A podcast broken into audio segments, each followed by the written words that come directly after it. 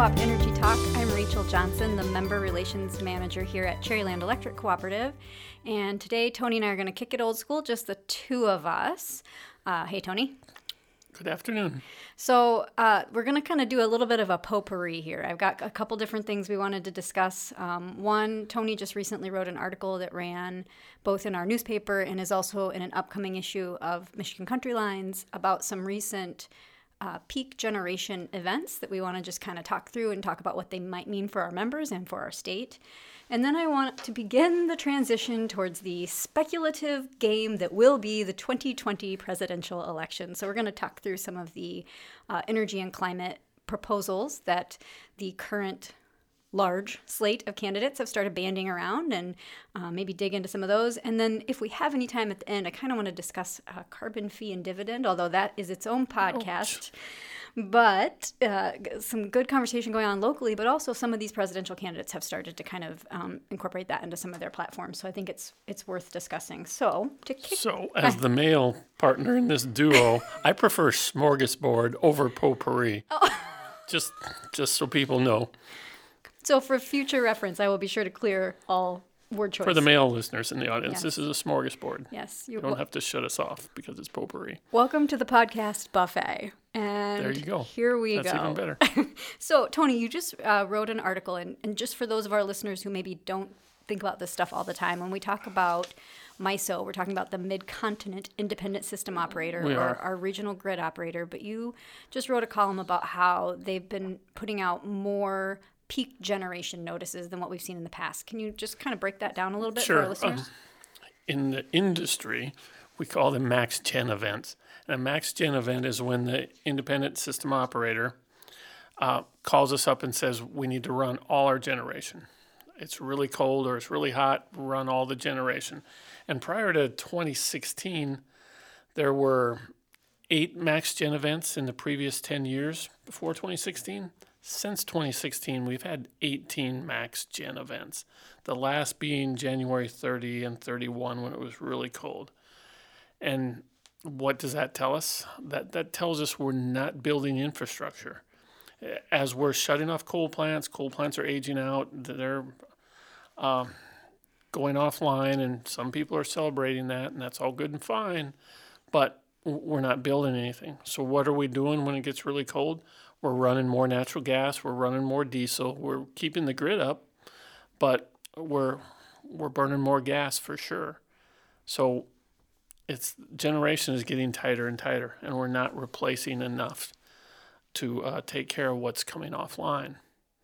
And so there's the kind of two things at play here. One, at least what I'm hearing you say, is that not only um, are we not building at a pace that replaces things that exist, but more, but more importantly, that margin between what we need and what we're running is shrinking, right? Yes. So what is available to us versus what we need, the margin is shrinking. Yes, over the 15 state regional grid, what generation we have over what we need is yeah, it's it, it's shrinking. I can't put it another way. This doesn't sound good. It's not a lot of food on the buffet. So what happens in that moment when you I mean clearly MISO has a pretty sophisticated predictive modeling and planning at you know side. At some point they see where these two curves intersect. Correct. And when the curve of available generation goes below the curve of expected demand, what does MISO do? They're gonna uh, they're gonna look to the old fleet. What can we keep running? Uh, maybe a coal plant that's set to shut off on December 1st of 2019. They're gonna say, well, you're gonna have to keep running until 20 or 21 or 22 to base based on what we see in the market that's being built. So, my opinion, what we're going to see is we're going to see the, the older, dirtier stuff stay on longer until the newer, cleaner stuff catches up. And we're, we're behind. We're, I think there's 5,000 megawatts or 6,000 megawatts of coal in Michigan that's slated to go offline in the next five years. I don't see that happening based on what's going on in the grid today. How long does it take to build a new power plant? Uh, natural gas is, uh, Wolverine proved they could build 400 megawatts in two years. That's still a lot that's a lot of projects to get to 6,000. Yeah, a wind farm can go up in that time frame or less. Solar is probably faster, but you got to get it sited and build. And then we know those two fuels don't go 24 7. So behind every one of those fuels is going to be some natural gas. So yeah, it's it's a good couple years for sure. Well, and so um, MISO is looking at this kind of 15 state regional piece. I think the piece that's also, and I, I, am not sure where the rest of the, where the other 14 states fall, but here in Michigan, I just feel like it's virtually impossible to build anything. And so, it, you, one of the things I've heard, and I've heard um, some of our staff from Wolverine talk about this, is that it looks like there's a bunch of stuff in the hopper, but that's just because everybody who can has any desire to build anything is just throwing projects up there hoping one or two of them might make it through all the zoning and permitting so it might look like 10,000 megawatts you know in line to be built but that is starting with the assumption that maybe less than 10% of that will ever make it to the finish Correct. line They have to get in the MISO queue before they ever get any planning or zoning or permitting locally. So they're they're literally throwing stuff against the wall and then hoping something comes out. And uh, yeah, we're not seeing a lot being built in Michigan right now. We're seeing more projects shot down than uh, get started. It's interesting because I lived in lived in Southern California right around the time they were doing like ro- like the rolling blackout phase. And one of the things I, I know about consumers is we can say we will say this. This will not be the last podcast where you and I talk about this. No. But nobody because because we've done such a good job of running the grid and keeping things running, people don't probably realize how slim that margin is.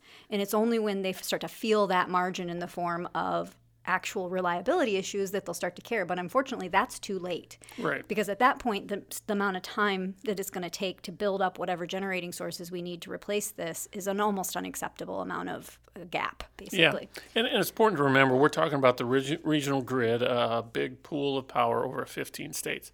Locally, Wolverine's got us in position where we have capacity, we have energy, we have generation to meet our needs well into the future. It's it's the regional grid though that that we're worried about today. I don't want listeners to get alarmed that well, Cherryland's almost out of power and Right. no, we're, we're not. Wolverine's looked out far ahead of time and done a good job of taking care of us. We're, we're going to be fine. In fact, we're, we're making some good money in the market right now because the natural gas plant Wolverine just building uh, Gaylord, we call it our Alpine plant, it's, it's running a lot. And when it runs during a max gen event, it generates revenue for us. So it, we're winning right now in the tight market. We're just trying to send this message about the regional grid that when you start reading stuff that coal plants are staying on longer, there's a reason. That's what's going on.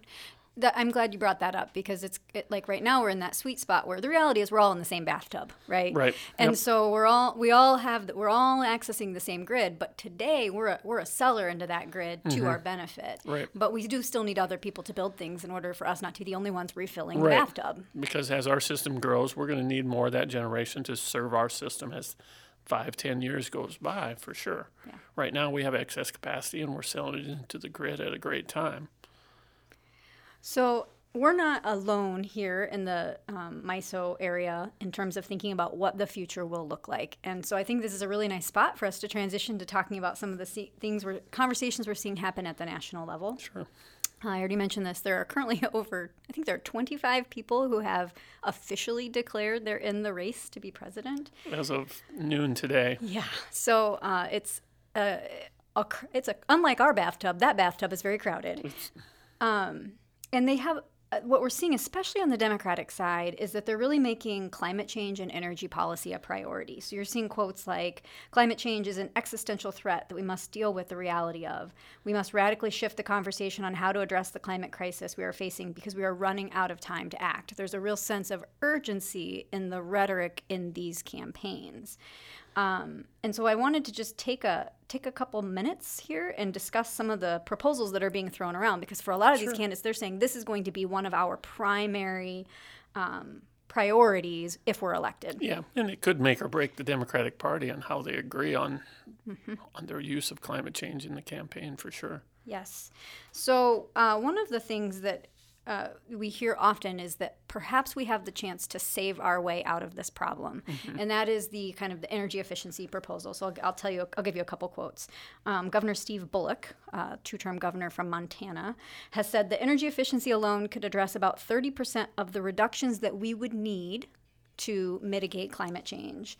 Uh, he uh, uh, Gov- Governor Jay Inslee, you had sent me that article from um, Governor Inslee. He had said, uh, and, and, and for him, climate change is his primary platform, um, and his plan is called the Evergreen Economy Plan. But he's got a, a portion of that called Rebuild America, where he is proposing to put federal dollars into upgrading four percent of the nation's total building stock annually, with a goal of having re- essentially retrofitted all of the nation's current building stock over a 25 year period of time and requiring all new buildings to be zero carbon by 2030. So these really aggressive kind of building envelope and building upgrade plans being thrown out there. What, how do you respond to people who say we could save our way out of this problem? I look locally when that happens to me, and we know Cherryland is growing one and a half to two percent a year in our, our sales, and that's at the same time we're saving one percent of the previous year's energy use. So we're doing energy conservation, doing it well. We're reducing kilowatt hours, but we're still seeing our demand and our energy needs every year go up. More people come into the country or come into our area, but the, the same as nationally. We have more and more people coming into our country, and we have a population that's growing, mm-hmm. that's much smaller than it used to, but our energy consumption is continues to inch up. Mm-hmm. Maybe not so much in in the cities as it is as the rural areas grow, but yeah, we we need to do building envelopes better. We need to save energy for sure. Not ever going to say we don't, but to think we're going to solve climate change or any problem by saving our way out of it, that's just not realistic. You have to have another arrow in your quiver or two besides just energy conservation. Well, and, and, and certainly a lot of these proposals are looking at energy as a whole, but as an electric utility, I, I'm looking a lot at kind of electric demand. And I think we're on the precipice of seeing an incredible rise in the demand for electricity, at least because of the fact that we're seeing, we're going to, we're starting, we're at the beginning stages of this um, transformation of the vehicle sector. Right. I know people will think, well, it's just it's not going to happen. It is going to happen. Every single major vehicle manufacturer in the United States is saying this is the direction we're going. We are moving towards an electrified vehicle fleet, and so that's only going to increase our demand Yeah, for electricity. and they're going to say, well, they only go 200 miles, so everybody's not going to buy them. Well, think of all the cities. You know, what do we have? 360 million people in the country. Electric co-ops serve 42 million. That means there's 300 some million people living in the cities in half of our country. They don't need 200 miles a day. They need to get to work and back. So Montana, yeah, you can conserve and you can poo-poo EVs in Montana because you have long distances to drive. Mm-hmm. Detroit, Chicago, even Traverse City, I could drive an EV and I would only have to charge it at home. Yeah. Range isn't an issue. So yes, absolutely yes. EVs are going to become a bigger player. and and that'll again put up increased demand. So I don't, I just don't see how we upgrade insulation and light bulbs at a at a pace that is going to offset that kind of a. Uh, pressure again on the electric side. Yeah. I get that, that this is a more of an energy in general discussion, but on the electric side, I think. And then the other piece I was thinking about with this is, and we see this at Cherryland all the time. Yes, it's important to upgrade the home, and no, we don't, or the building envelope. And no, we don't want to waste electricity, but weather, more than anything else, mm-hmm. drives our sales. And so if if we accept the assumption that we're, we're in a period of time where we are seeing great fluctuations in le- weather and extreme weather events, that's only going to That's a great point. drive the need for, for more energy. So I just don't see mm-hmm. how we save. Again, not to say we shouldn't be investing in energy efficiency, but I don't see how we save our way out of it. It's, it's the same message we've been using for 10, 15 years. Everybody wants one silver bullet to solve the problem, and there isn't one bullet to solve the problem. Energy conservation is a one bullet in a big gun, or a gun with many rounds. Uh, let's get off the gun analogy, but it's one. We've gone off the rails. Yeah, there's not one solution. So um, a lot of the proposals, and we won't get into the details of all of them, but there's kind of they seem to be falling into. There's some people getting on board with this whole Green New Deal concept. Yep. Then there are others who are saying I'm skeptical of the Green New Deal, but I have my own deal, and it's and a lot of propo- proposals about infrastructure investment, right?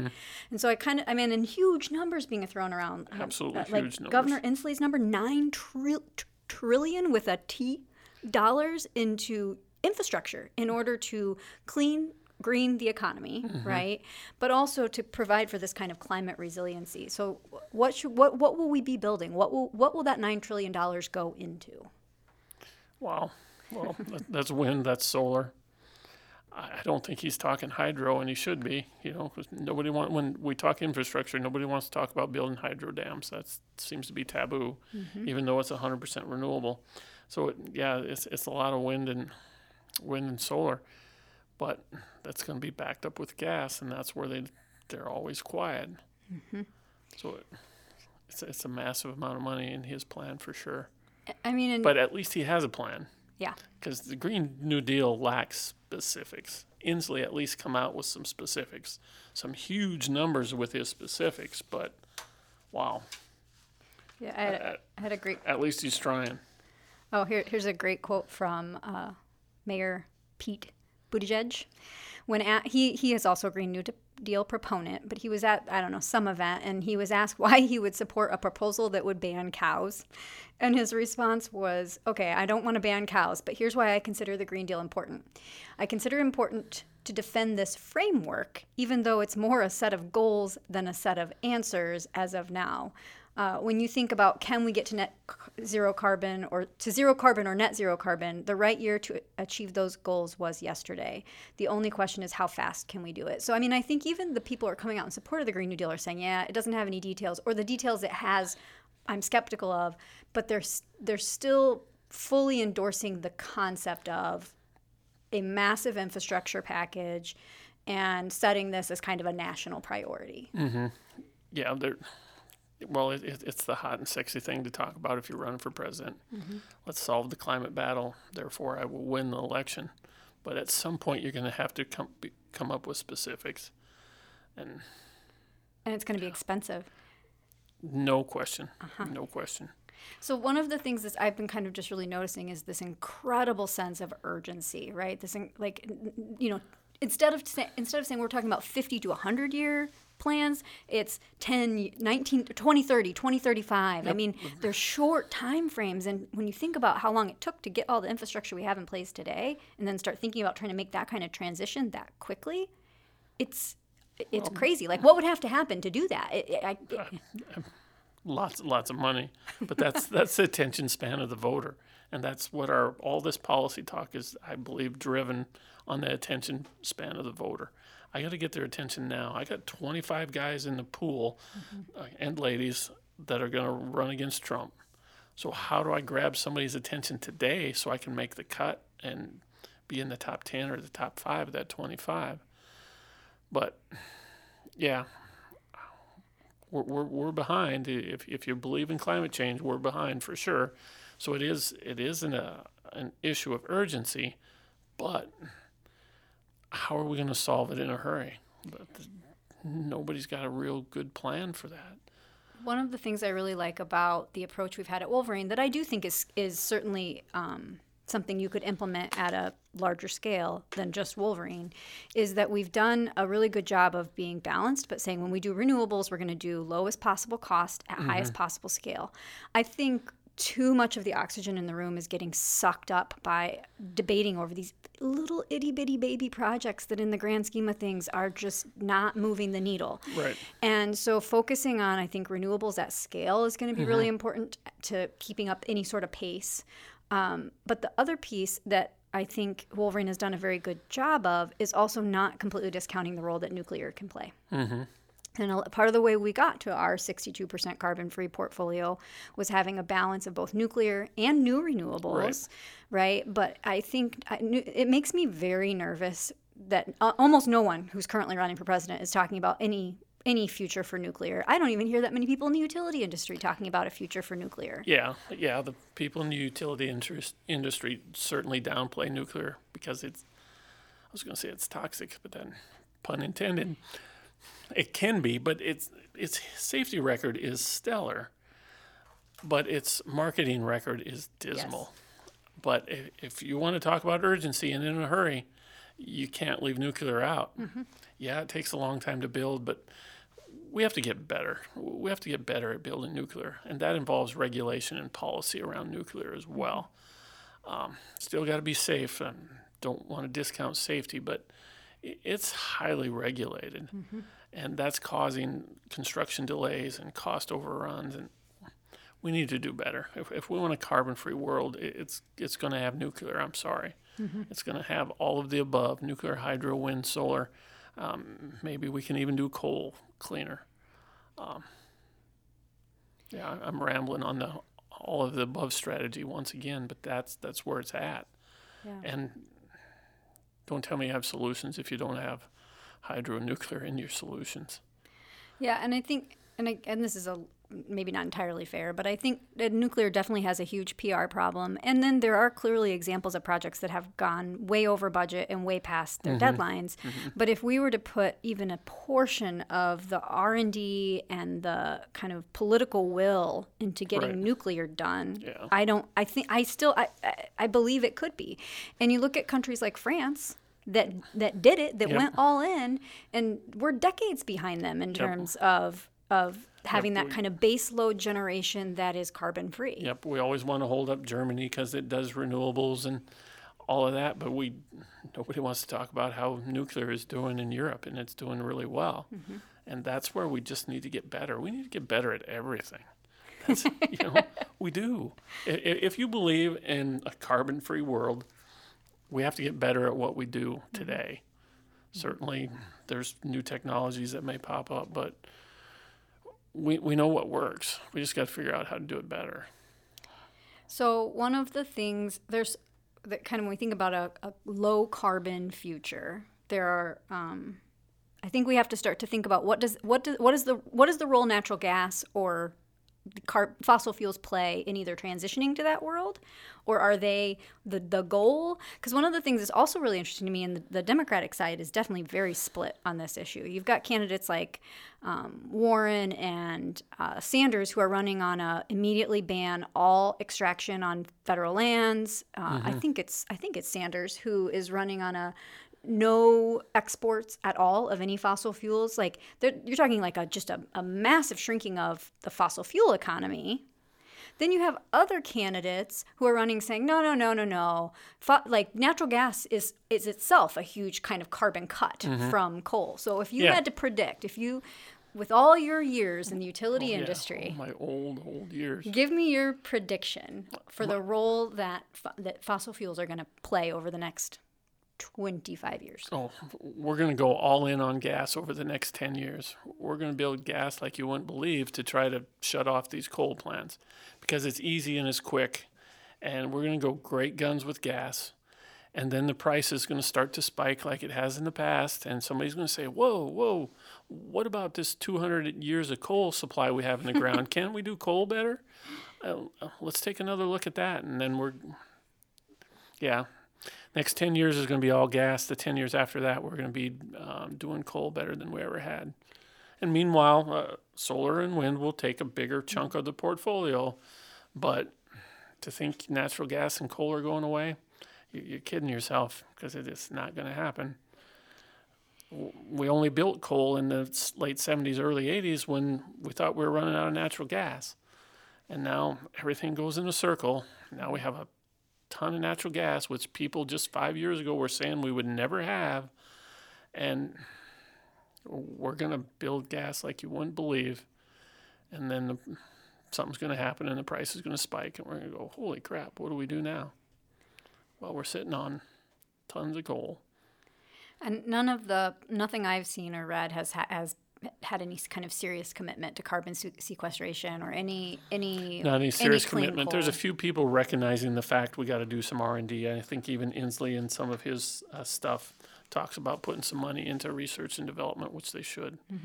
Um, I, I'm every time I hear about coal being shipped overseas or natural gas being exported, I'm, I'm I cringe because that's taking our supply down inch by inch, and um, that's not good.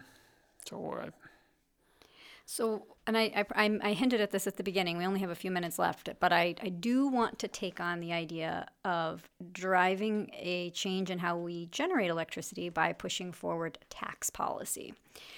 So, one of the things that does show up in several of these candidates' proposals is a is at least a nod at the idea mm-hmm. of some sort of a carbon fee and dividend model. And the way a, a lot of the carbon fee and di- dividend models are designed is this idea that as far upstream as possible, you would place a tax on emissions. Mm-hmm. And that would create uh, it would obviously drive up the cost of higher emitting things and make them then lower emitting things more cost competitive. But a lot of the proposals that are on the table right now too also make the assumption that they will capture all of that tax and then redistribute it back out to families so that even though the pr- price of goods goes up every you know quarter or whatever i'm automatically getting some sort mm-hmm. of a dividend into my bank account that would offset my costs so Yeah. tell give me your reaction Two years ago, I was hell no on a carbon tax. Today, I'm like, well, kind of maybe, but you got to convince me what's going to happen with the tax. W- will the tax be effective? Yeah, I think that a, a tax would probably reduce carbon. But who's going to pay that tax? Mm-hmm. And how many low income families are going to be affected? And that's where one of my personal passions lie is how do I not impact the low income people? Well, well, we're going to take the tax and we're going to give it back. And when you look at the federal government today, you can't convince me the federal government today is going to give any money back. When you get a massive chunk of money into that system and expect it to go back to the people in the same proportion they paid it, I got to be convinced of that. So I, I got to say no to a carbon tax until you convince me where the money goes. Hmm. Now, if you tell me that money is going to go into research and development or something like that, and you convince me that the government's going to let that happen, um, yeah, maybe I could go there. But you also, when you sell me on a carbon tax, you, you got to sell me that you're behind hydro generation and nuclear generation as well. yeah I, it, it's I a agree. it's a whole full package for me. You, you can't say, well, we're not going to talk about hydro and we're not going to talk about nuclear. But hey, hey, vote for this Mm-hmm. carbon tax? No. You you want me to vote for the carbon tax? I, I need you advocating for hydro and nuclear and, and siting for wind and being active in policy for large solar installations. I want the whole package from you, and I will get behind a carbon tax. Yeah, I and I think that's a really important point. So in one, because I'm I'm with you. Like I'm generally skeptical of taxes. In just just that's just my know, that's my good old conservative roots, I guess. Mm-hmm. Yep, yep. And I I wholeheartedly do not have any faith in the federal government's ability. I mean, I overpaid on my taxes like 15 years ago, and it took them like a solid 10 years to, to find me and give it back. I just I just don't buy. I just I really struggle to buy that portion of those proposals. However, if we're going to regulate carbon in any way, the best the best solution or the best kind of proposals I've seen have been a ta- kind of a market based, tax based proposal. But they don't work unless you remove the barriers to building and mm-hmm. maintaining current carbon Yeah. free generation sources. And we have not done a good job of that, not Right. at the state level and not at the federal level. Wind is a great example of that. The the tax incentives or the tax credits for wind have built a ton of of wind in this country, but we still can't get it built in Michigan because people don't want to look at it. Mm-hmm. You know, so so we know that taxes and tax subsidies does increase carbon free forms of energy, but even then, tell me where you can build wind anywhere within 200 miles of Traverse City. Yep. We have we have to do more to remove those barriers. Yeah. Yeah, I agree. Um, so we've we've done a lot of good work during our smorgasbord podcast. Rambled a lot on Well, I all wasn't going to call you out on it, but no. I'm just, all of the above, all of the above. well, it just it it it something we've been we've talked about it several times. We've been talking about it a little lately. Is I don't know that we're f- coming out in any strong position as it pertains to climate change. What we just keep saying over and over again is we we recognize the solutions to doing energy mm-hmm. cleaner, and we want people to be with us, and they're not. Yeah. And even people who claim climate change is a just a driving force for them don't show up, and they don't. They don't show up when we have zoning issues with wind. They don't show up when we're trying to figure out how to site hydro or advocate for nuclear. And that's really frustrating. Mm-hmm. It's it's about solutions. We can argue the the effects of climate change all day long. You know, certainly man has an effect. To what degree? I don't care to get into that argument. What's affordable and what's right, and you've seen Wolverine do that. Again, we were 62% carbon free last year at a, an affordable price, and we have that portfolio baked in for the next 10 years at an affordable price. You're going to see our power prices stable to decline in the next 10 years. So it can be done. Uh, but if we want to go above 62%, we need people with solutions, not people railing about a problem. We've talked enough and spent enough energy on the problem. What's your solution? Mm-hmm. And that's planning, zoning, siting, recognizing the benefits of nuclear, uh, and supporting that. And when when you uh, you know take Wolverine, when you as a major utility are out there on the market saying we are willing to commit to an additional you know I'm making mm-hmm. numbers up 100 megawatts, 150 megawatts of renewable energy, and you can't get anyone to get it across the finish line, that's frustrating because Extremely. the utilities are made to yep. look like the bad guy. But yep. how can we be the bad guy when we're saying we're in the market for this and no one can build it? Yeah, we're we're not 80% carbon free today because of uh, three townships in Michigan. Mm-hmm. It's that simple. I've said that before. I've written about that before and I will beat that drum to death. But that's where we're at. While other people are talking about 2040 goals, we're just, I'm, I'm stammering because we're that close to 80%, mm-hmm. which nobody else is. Yep.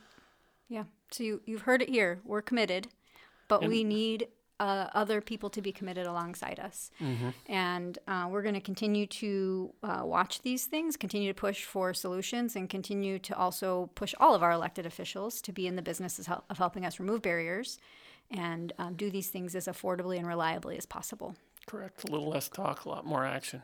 And so the action is building stuff. But we're still going to talk monthly on yes. this podcast, just to be clear. But we're also 60% carbon free and nobody else is. So we are.